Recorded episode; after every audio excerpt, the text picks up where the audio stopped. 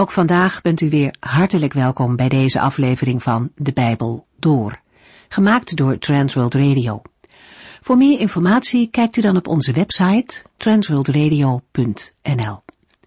In deze serie gaat u in vijf jaar tijd met ons de Bijbel door, van Genesis 1 tot en met het laatste vers in Openbaring 22.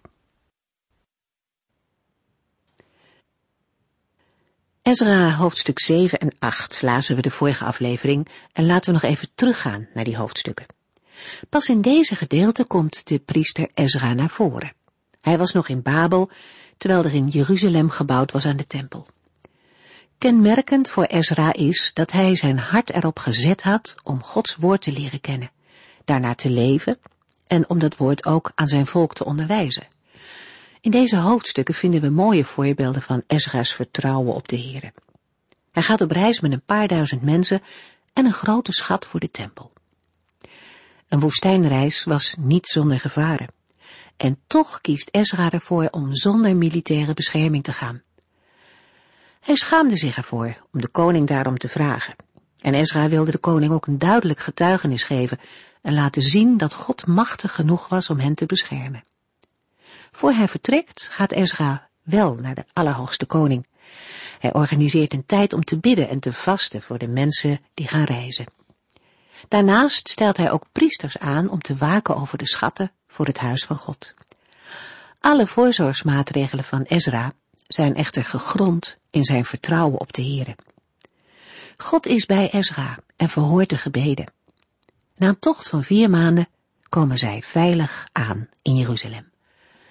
Vandaag lezen we verder over wat hij aantreft in het beloofde land. Met de herbouw van de tempel was alles nog niet in orde. Het volk van God moest ook weer leren om een heilig leven te leiden voor de Here. Na de voorafgaande gebeurtenissen in de vorige hoofdstukken wordt Ezra in hoofdstuk 9 geconfronteerd met een ontnuchterende werkelijkheid. Ezra 9 vers 1 Toen brachten de leiders van het volk mij, Ezra, een bezoek. Zij vertelden mij dat veel mensen, waaronder zelfs priesters en levieten, hadden deelgenomen aan de gruwelijke gebruiken van de heidense volken die daar woonden. Ze hadden zich net zo gedragen als de Kanaanieten, Hethieten, Perizieten, Jebusieten, Ammonieten, Moabieten, Egyptenaren en Amorieten. De tijdsaanduiding waarmee Ezra 9 begint is erg vaag. Toen brachten de leiders van het volk mij een bezoek. Kan slaan op de aankomst van Ezra en het brengen van de brandoffers in Ezra 8. Maar die brandoffers vonden plaats in de vijfde maand, terwijl de behandeling van gemengde huwelijken in de negende maand gebeurde. Dat er minstens vier maanden voorbij gegaan zijn, geeft aan dat er geen rechtstreeks verband is tussen Ezra 9 met het voorgaande hoofdstuk Ezra 8. Het voorlezen van de wet met het Loofhuttenfeest komt hier wellicht nog tussen. Het is moeilijk aan te tonen dat Ezra 9 vers 1 bedoeld is om letterlijk aan te sluiten op Nehemia 8. Bovendien is het niet goed voor te stellen dat Ezra pas na vier maanden wordt geïnformeerd over de gemengde huwelijken in Jeruzalem. Zijn voorstel in Ezra 10 vers 3 lijkt ook geen spontane reactie, maar een gepland voorstel. In Esra 9 vers 1 komen de leiders van het volk Esra vertellen dat het volk zich niet heeft onderscheiden van de niet-Joodse bevolking van het land. Het is belangrijk om op te merken dat een huwelijk met een niet-Israëliet op zich niet verboden is in de Torah, en dat heel wat bekende mannen uit het Oude Testament buiten het eigen volk huwelijken sloten. In al die gevallen moest de vrouw zich aansluiten bij de dienst van de God van Israël. In het geval van de volken op het grondgebied van Israël is er van meet af aan een speciaal verbod, omwille van het gevaar van wereldgelijkvormigheid en het overnemen van gebruiken die verboden zijn voor Israëlieten. Zelfs de aartsvaders Abraham, Isaac en Jacob waren zich hiervan bewust. Met betrekking tot de etniciteit valt het op dat wat van oudsher gold, met betrekking tot de bevolking van Canaan, in het huidige vers toegepast wordt op de heidense volken die daar woonden. Maar die heidense volken waren in Ezra's tijd niet meer hetzelfde als ten tijde van de intocht van de Israëlieten. De volkenlijst is samengesteld vanuit de passages die de volken opsommen, speciaal Deuteronomium 7 en 23. Maar Deuteronomium 23 zegt niets over huwelijken. In overeenstemming met de wet komen de vijandige Edomieten niet in de lijst voor. Egyptenaren mogen volgens Leviticus 18 vers 3 niet worden nagevolgd in hun verkeerde praktijken. Uit alles blijkt dat de Torah of de wet wordt geïnterpreteerd en de principes worden toegepast op de situatie in de dagen van Esra. Toen de eerste groep ballingen terugkeerde naar hun land, werden zij ontmoedigd door de vele problemen. Daarover zullen we meer horen als we het Bijbelboek Haggai gaan lezen en bestuderen. Met hulp van de Here door Haggai konden zij die overwinnen. Ook kregen ze hulp van Nehemia. Met zijn hulp werden de muren van Jeruzalem herbouwd. Niemand had voor hem de moed daartoe. Ontmoediging is ook in onze dagen een veel voorkomende aanvechting in het leven van een christen. De teruggekeerde ballingen waren niet meer op hun hoede en trouwden met niet-Joodse vrouwen, waartussen zij woonden. Maar deze vrouwen waren niet bereid om de God van Israël te dienen. Ze bleven bij hun eigen godsdienst. Naar Joodse maatstaven was dat de afgodendienst. Wij kennen de uitdrukking twee geloven op één kussen, daar slaapt de duvel tussen. Bij de bespreking van de wetten in het Bijbelboek Leviticus zijn we uitgebreid ingegaan op de achtergrond en gevaren van gemengde huwelijken. In het Bijbelboek Esra betekent het concreet dat Joden gemengde huwelijken hebben gesloten en dat ze gewoonten uit de afgodendienst hebben overgenomen. Het gaat dan om Joodse mannen die zijn teruggekeerd in de tijd van Zerubabel. Esra 9 vers 2 Want de Israëlitische mannen waren getrouwd met meisjes van heidense volken, en ze hadden ook hun zonen laten trouwen met meisjes van die andere volken. Het heilige volk van God had zich daardoor vermengd met heidense volken. Sommige leiders waren hierin voorgegaan. Het toppunt is dat levieten en priesters hebben meegewerkt aan de praktijk van gemengde huwelijken en dat de leiders van het volk ermee begonnen zijn. Het volk dat hier heilig wordt genoemd, is de kleine rest die van Israël is overgebleven na de ballingschap, de hoop op Israëls voortbestaan. Maar die hoop is niet de reden om deze rest heilig te noemen, alsof het voortbestaan van het volk een doel op zich was. Afkomst en ras zijn hier niet aan de orde, maar godsdienstige afzondering. De uitdrukking het heilige volk houdt verband met Gods aloude oproep aan het hele volk tot heiligheid. Heilig betekent apart gezet of afgezonderd voor de Here. Esra verwijst daarmee naar profetieën van de profeet Jezaja over de heiligheid van wat er overblijft van Juda na het oordeel van de ballingschap. Zelfs het zwaarste oordeel zal Israël niet definitief uitroeien en Gods belofte van herstel komen uit. In Jesaja 4 vers 3 wordt duidelijk dat de rest van Sion heilig zal heten. Het is zowel bij Jezaja als bij Ezra de aanduiding voor afstammelingen van het volk Israël die na de ballingschap de Heere gehoorzamen en liefhebben. Heiligheid had altijd al een eigenschap van heel Israël moeten zijn, zoals de Heere zelf heilig is. Die eigenschap gaat principieel en onverminderd voort op hetgeen er van het volk overblijft. Zelfs sommige leiders waren erin betrokken. Ze waren alle schuldiger voor de Heer, omdat zij een voorbeeldfunctie hadden die meer verantwoordelijkheid met zich meebracht. De teruggekeerde rest verkeerde in een droevige en niet te tolereren situatie.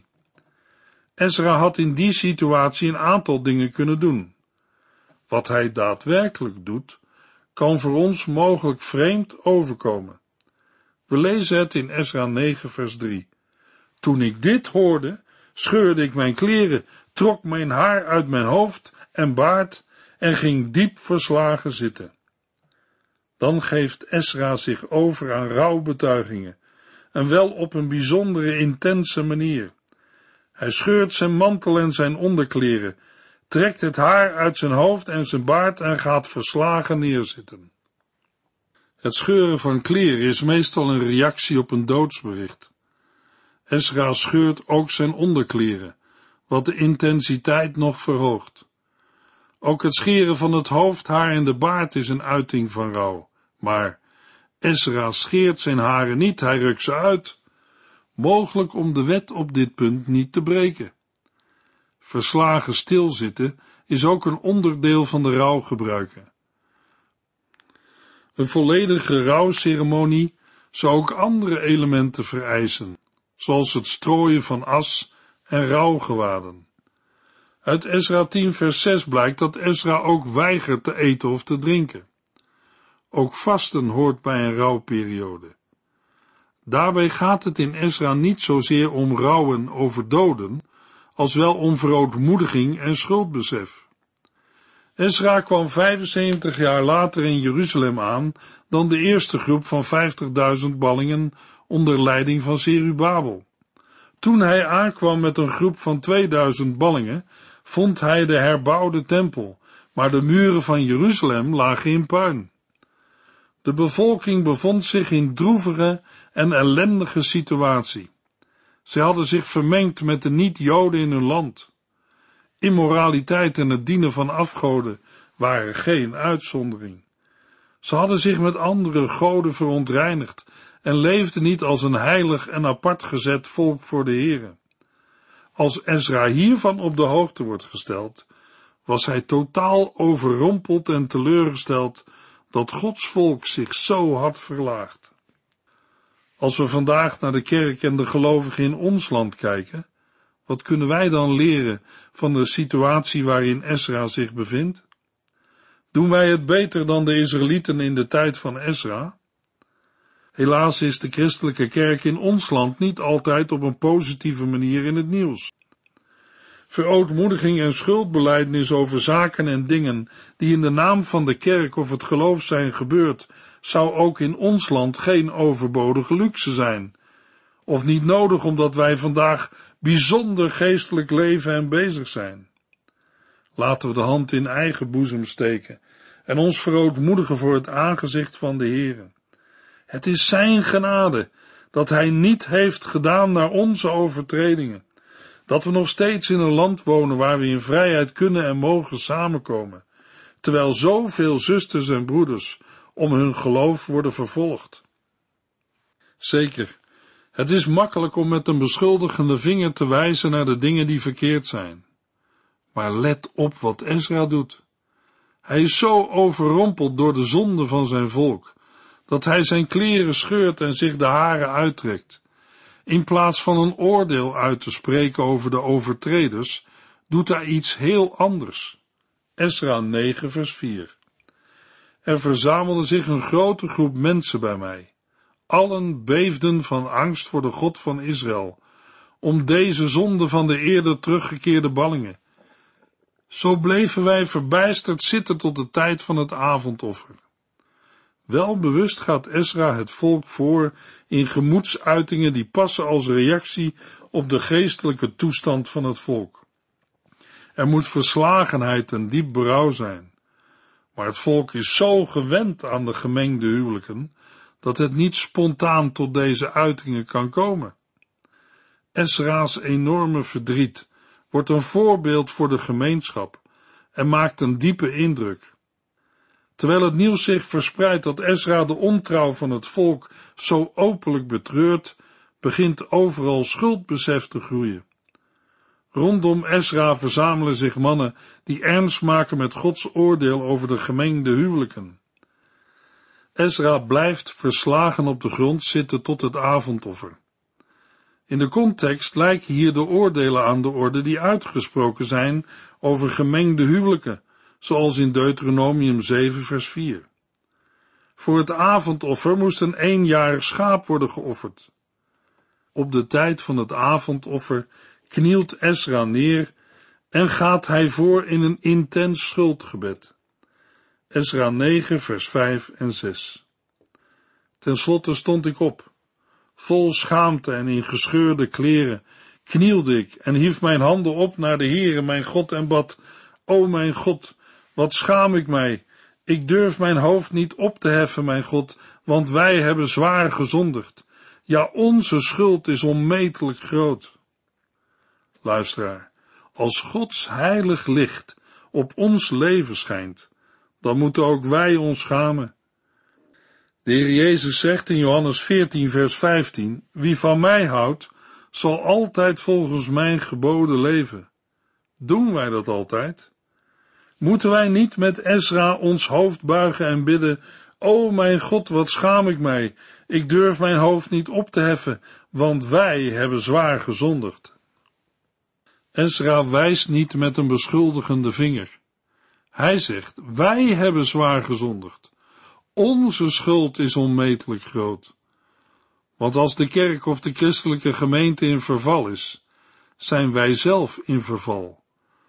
Dan kunnen we wel steeds zeggen dat we verlangen naar een opwekking, maar die komt niet als we ons niet voor de Heere verootmoedigen. Ik moet zelf mijn schuld voor de Heere beleiden. Ezra bidt in Ezra 9 vers 7. De geschiedenis van ons volk vertelt van niets dan zonde. Daarom vielen wij en onze koningen en priesters in handen van heidense koningen. We werden gedood, gevangen genomen, beroofd en in het openbaar vernederd, tot vandaag toe. Esra identificeert zich niet alleen met de huidige schuld van Gods volk, maar ook met Israëls ontrouwe verleden, dat geleid heeft tot al het geweld, de ballingschap, plunderingen door buitenlandse machten en schande. Esra 9 vers 8 Maar nu bent u ons genadig. U hebt een aantal van ons uit ballingschap naar Jeruzalem laten terugkeren. U hebt ons een tijd van vreugde en verademing gegeven in onze slavernij. Toch heeft de Heere sinds kort genade betoond, door een deel te laten terugkeren uit de ballingschap. De Heer heeft een tijd van vreugde en verademing gegeven. Er is een geestelijke opleving gekomen. In de ballingschap kregen de ballingen nieuwe hoop op de toekomst en hun eigen land. Ze mochten terugkeren naar Juda en Jeruzalem. Esra 9 vers 9 Want al waren wij slaven, u hebt ons niet in de steek gelaten. Integendeel, u maakte dat de koningen van Perzië ons welgezind waren. Zij hielpen ons zelfs bij de herbouw van uw tempel. Zij stelden ons weer in het bezit van deze ommuurde stad Jeruzalem in Juda. Het volk bevindt zich wel in slavernij, maar als slaven zijn ze niet verlaten. Dat blijkt wel uit de gunst van de Perzen die de tempelbouw hebben toegelaten en de gemeenschap bescherming bieden als een muur.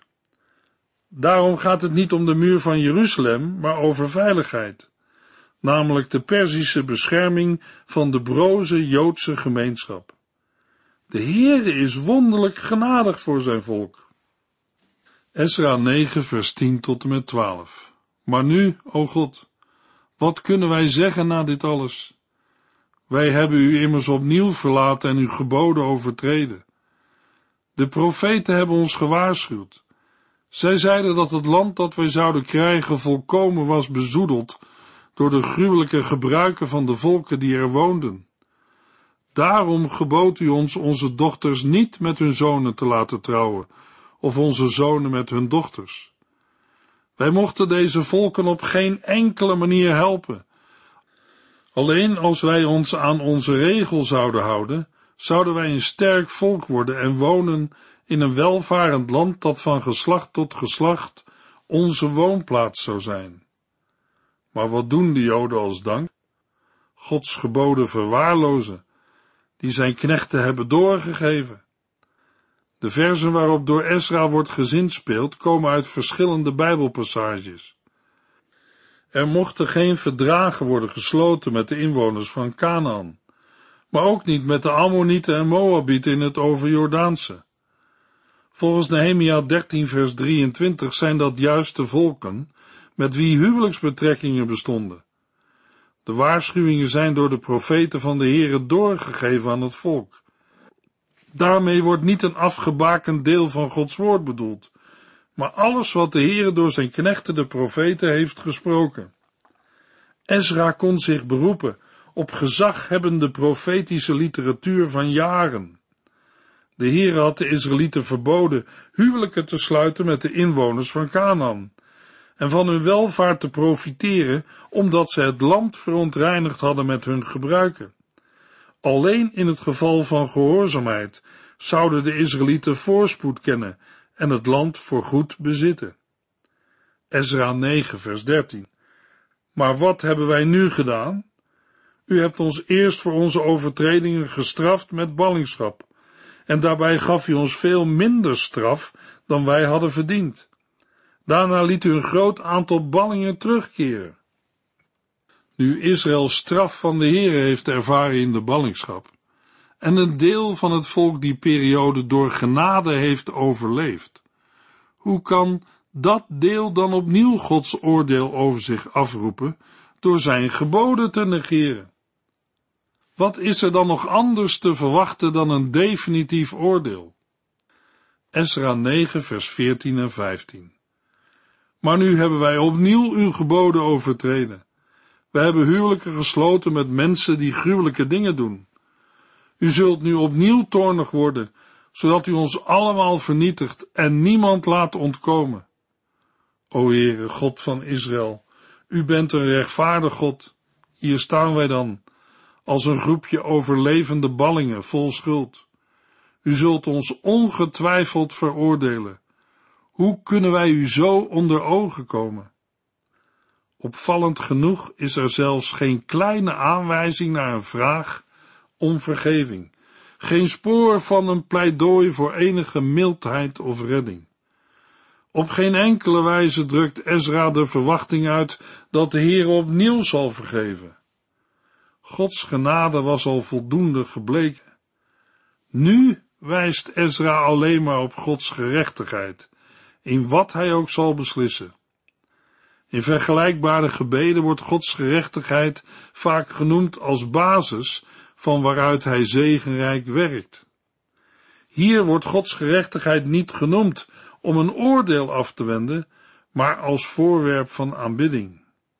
Esra erkent Gods gerechtigheid als iets absoluuts. Als de Heer het volk vernietigt, staat de Heer in zijn recht en doet hij het volk geen onrecht. Door zich niet aan Gods geboden en regels te houden, hebben zij zelf het oordeel over zich afgeroepen.